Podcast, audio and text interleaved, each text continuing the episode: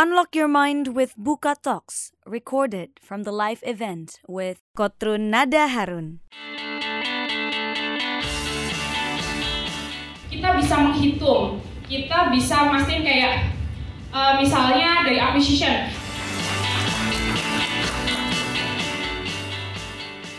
Let's join the talks. Uh, ya, perkenalkan nama saya Kotrun Nada Harun atau biasa dipanggil Nada, Product Manager di Bukalapak. Uh, topiknya mungkin agak-agak mungkin ada merasa ini clickbait gitu ya atau apa. The battle of revenue uh, versus product. Um, basically sejak saya kuliah uh, sering banget saya dengar orang-orang yang kepengen berbisnis atau bikin produk dan mereka merasa bahwa mereka udah nemu bisnis model yang paling tepat dan tahu nih gimana sih bikin revenue dari situ. Kemudian ketika di dunia kerja juga banyak juga startup startup yang merasa kayak gini I already have the right business model and I know how to generate revenue. Basically emang kalau mereka nggak tahu bisnis modelnya gimana dan gimana cara bikin revenue-nya, mereka nggak akan pursue produk itu kan. Tapi sebenarnya banyak juga dari orang-orang yang sudah ngerasa kayak gitu di dunia ini itu banyak yang fail juga di startup.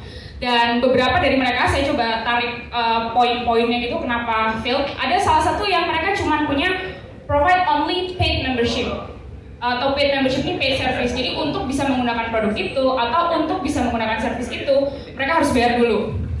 Ini juga karena salah satu alasannya adalah biar mereka punya revenue yang sustainable gitu. Alasan yang lainnya adalah mereka banyak banget ngabisin cost itu hanya di akuisisi. Jadi uh, duitnya itu digenjot habis-habisan hanya di akuisisi. Pertanyaannya, apakah strategi kayak gitu itu sepenuhnya salah gitu untuk menghasilkan revenue? Or should I build the product without considering revenue? I am new, but I should not put all money in the acquisition. So basically, that's all the question, but let's skip the question first. So basically, how to build the product actually? Uh, kalau ngomongin building the product, before we build the product, actually we have to answer many questions first.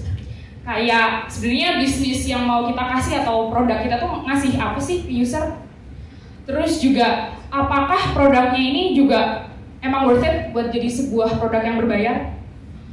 Apakah terus kalau worth it, kira-kira user mau nggak nih bayar bayar sekian gitu untuk uh, menggunakan produk uh, produk kita? Terus kalau produk kita benar-benar baru, gimana caranya kita akan bersaing di market? Gimana caranya kita akan acquire new user? And actually the question is keep growing. The question is so much. Pertanyaannya banyak banget.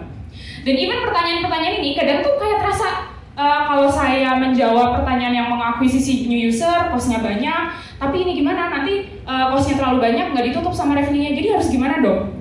Terus kalau misalnya saya resource-nya masih terbatas, uh, kalau resource-nya terbatas, uangnya kurang, terus apa yang harus saya lakuin dulu? Apakah untuk uh, cost-nya untuk development atau untuk acquisition? Sometimes the question feels like contradict each other. When we want to build the product that have sustainable revenue. Well, Actually, it's not contradicting, it's complementing each other. Why I said so? Karena dalam product development life cycle, itu it's part of the plan and develop. Jadi pertanyaan-pertanyaan yang sangat banyak tadi, itu memang harus terjawab ketika kita merencanakan kita mau bikin produk apa. Dan gathering all the requirement, produknya mau dibikin kayak apa, kemudian kita menentukan MVP-nya seperti apa, cost yang akan kita bikin seperti apa, teknologinya pakai gimana, itu bagian dari uh, plan uh, developmentnya. Nah, ketika kita build product dan kita udah punya plan and developmentnya, then we have to evaluate our product. Which is it really work? Which is it really worth it to launch? Gitu. Di dunia startup sih, mostly dan ini juga banyak yang pakai juga di startup. Biasanya ini adalah salah satu cara gimana kita mengevaluasi produk kita. Uh, some says uh, this is the pirate metric, some says uh, saya personally sih bilang it's double A triple R. Why is that so? Yang pertama itu acquisition. Jadi acquisition itu apa? Acquisition itu adalah bagaimana kita membuat user tuh aware sama produk kita. Uh, jadi misalnya katakanlah ini kita bikin cerita gitu ya. Kita mau bikin produk gimana orang bisa kirim kayak WhatsApp messaging for people in the moon gitu. Let's say like that. This is something that totally new gitu kan. So how do we want to make people aware that there is a product that let you send a message to people in the moon? Padahal Anda mungkin bukan NASA atau yang mana. Itu part of the acquisition.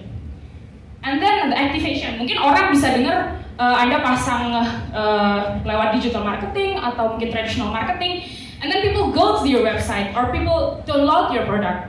It can be counted as the activation. Setelah orang download dan orang akhirnya memakai, let's say people actually send this message to people on the moon and they like it. Whether they come back, whether they use your product again, that's called retention. And after that, kalau ternyata kita udah punya banyak nih orang yang mau menggunakan dan user base kita udah banyak, dari sekian banyak orang itu, uh, gimana kita bisa menghasilkan revenue dari produk kita? And once people really love your product and become loyal to your product, whether they're willing to refer your product to others. Let's say uh, mungkin ini agak ini contoh aja sih ya kita mau bikin kayak WhatsApp Messenger gitu katakanlah atau Telegram or anything yang let people uh, send uh, send message to people on the moon gitu. Mungkin ini 50 tahun lagi gitu kayak uh, bumi udah terlalu penuh terus orang-orang pada pindah ke bulan gitu kan. Jadi ada kebutuhan gitu untuk kayak gitu. If we see here gitu ya, sebenarnya uh, revenue is part of the journey of the product itself. It's uh, revenue is you can say it's a goal, But for me, it's a part of the journey. So it's not the battle, but it's how you put the revenue in this journey. Nah kalau udah ngomongin uh, tadi journey yang kayak gitu, kerjaan di product management itu sebenarnya ngapain sih? Uh, I can say that most of the product manager on startup around the world, they usually assess their product every day. And what they do when they assess the product, first they calculate jadi dari uh, penting banget dari semua journey ini kita bisa verify, kita bisa menghitung, kita bisa mastiin kayak uh, misalnya dari acquisition, uh, katakanlah kita mau pakai SEO gitu kata kata dia. Kita bisa ngitung seberapa uh, ber, uh, dari budget yang kita keluarin, sebenarnya itu bisa nge-track user berapa sih kita, whether is it really work or not. Jadi sebenarnya sangat bahaya kalau kita itu ngeluarin budget, kita ngeluarin cost, tapi kita nggak bisa ngitung efeknya. Kita nggak bisa nggak quantify that's a really generous thing. And then setelah kita bisa nggak semua ini dari acquisitionnya ada berapa. Oh ternyata acquisitionnya baik tapi activationnya tuh nggak banyak. Activation berarti kalau kayak gitu we can really take look uh, kenapa ya activationnya nggak uh, bagus? Atau activationnya bagus banget tapi uh, uh, acquisitionnya yang jelek gitu kemudian retention kita lihat berapa banyak sih user yang kembali apa enggak Nah, ketika kita udah bisa ngecek semua ini, uh, we calculate and then we can see sebenarnya masalahnya kan di mana ketika kita punya produk apa uh, dan karena kita bisa menghitung um, ada angkanya gitu masing-masing, then we can prioritize. Um, sangat jarang ada produk yang perfect di semua journey-nya. Bisa jadi ada produk yang masalahnya di akuisisi dan masalahnya juga ada di katakanlah uh, di revenue-nya gitu. Tapi kalau kita, karena kita punya angkanya dan kita bisa membandingkan, maka kita bisa memprioritaskan mana dulu nih yang mau kita benerin gitu katakanlah. Karena satu hal juga yang saya pelajari di dunia startup adalah sometimes you have to do things um, one step, one step, one step by step gitu. Gak bisa semuanya langsung dikerjain gitu. So when you have to, you have limited resource, but you have so many problems, what you do, you should prioritize. Nah, ketika kita udah mau prioritas, kita tahu nih kira-kira mau diapain gitu. Katakanlah yang tadinya acquisition itu to send people to the moon gitu, kita cuman informnya di NASA gitu katakanlah ya. Wah kita mau coba pakai AB yang lain nih, kita mau coba gimana kalau untuk nge-attract user yang baru, kita mau pasang uh, kayak SEO di Google gitu. Terus kita bisa menghitung beneran di situ Nah kita mau nge tes or, uh, mana produk yang ditaruh di kasih SEO sama enggak. Nah dari situ karena kita bisa punya perbandingan, kita tahu nih mana yang akan berhasil, mana yang bekerja lebih efektif. Atau misalnya hal yang menarik misalnya di bagian activation gitu. Ternyata tuh uh, orang udah banyak banget nih yang tahu bahwa kita tuh punya produk yang bisa bikin orang tuh kirim SMS atau kirim telepon atau apa pun tuh lewat platform kita ke orang yang ada di bulan. Tapi somehow ketika mereka datang ke website kita tuh cuma dikit banget yang akhirnya mau beli produk kita. Nah akhirnya kita ngecek nih, apakah ada yang salah di landing page kita? Kemudian kita bikin dua versi landing page, and then we try, we test it, itu namanya A/B test. Dan akhirnya kita tahu mana yang lebih uh, effect, yang ngasih impact. That's what we do with A/B test. Dan kenapa A/B test itu penting? Karena sekali lagi kita berangkat dari data, kita berangkat dari angka. So it's not just assumption, it's we have to rationalize with data and with logical reason as well. Dan ya sebenarnya itu on repeat setiap hari kayak gitu kerjaannya kalau di product management kita harus always calculate, prioritize, and design the A/B test continuously. Nah, back ke uh, pertanyaan yang awal tadi. So that strategy is entirely wrong to generate revenue. Kalau strateginya tuh hanya punya provide only paid membership, katakanlah untuk orang yang bisa kirim SMS ke bulan gitu. Is that really wrong gitu? Yes, in some cases. But you should should be able to see and experience the value of your product that you offer. Jadi katakanlah itu gini, uh, contoh yang paling gampang, katakanlah uh, kita mau bikin itu ya tadi WhatsApp Messenger yang bisa kirim SMS ke bulan. Uh, paid membershipnya uh, dan katakanlah kita mau bikin itu jadi ada free-nya. Kenapa kita mau bikin ada free-nya? Karena ternyata udah ada startup lain yang bikin.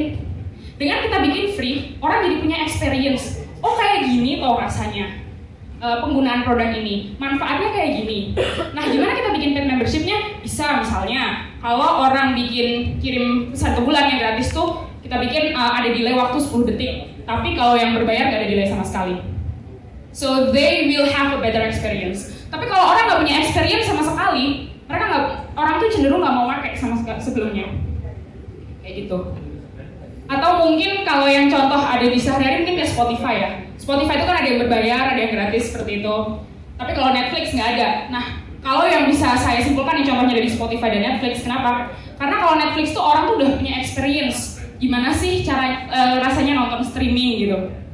Tapi uh, kalau Spotify yang gratis kan juga banyak tuh. Kita bisa dengerin lewat radio dan lain sebagainya. Tapi ada juga Spotify yang gratis dan berbayar. Karena mereka udah punya experience dan mereka bisa bandingin seberapa worth it sih untuk bayar dan apa yang akan aku dapat ketika aku bayar. So another question. Should I build the product without considering revenue? Gitu. No. You should consider revenue too. But remember the revenue is part of the journey of your product jadi kalau dari awal, katakanlah alasan bikin paid membership itu karena kita pengen ngejar revenue yang gede. Tapi ternyata itu justru bikin acquisition kita turun, activation kita turun, maka kita should reconsider. So that revenue is actually, it can become a goal actually for making a sustainable business. But remember that revenue is part of the journey from the user. And I am new, but should I not put all money in acquisition?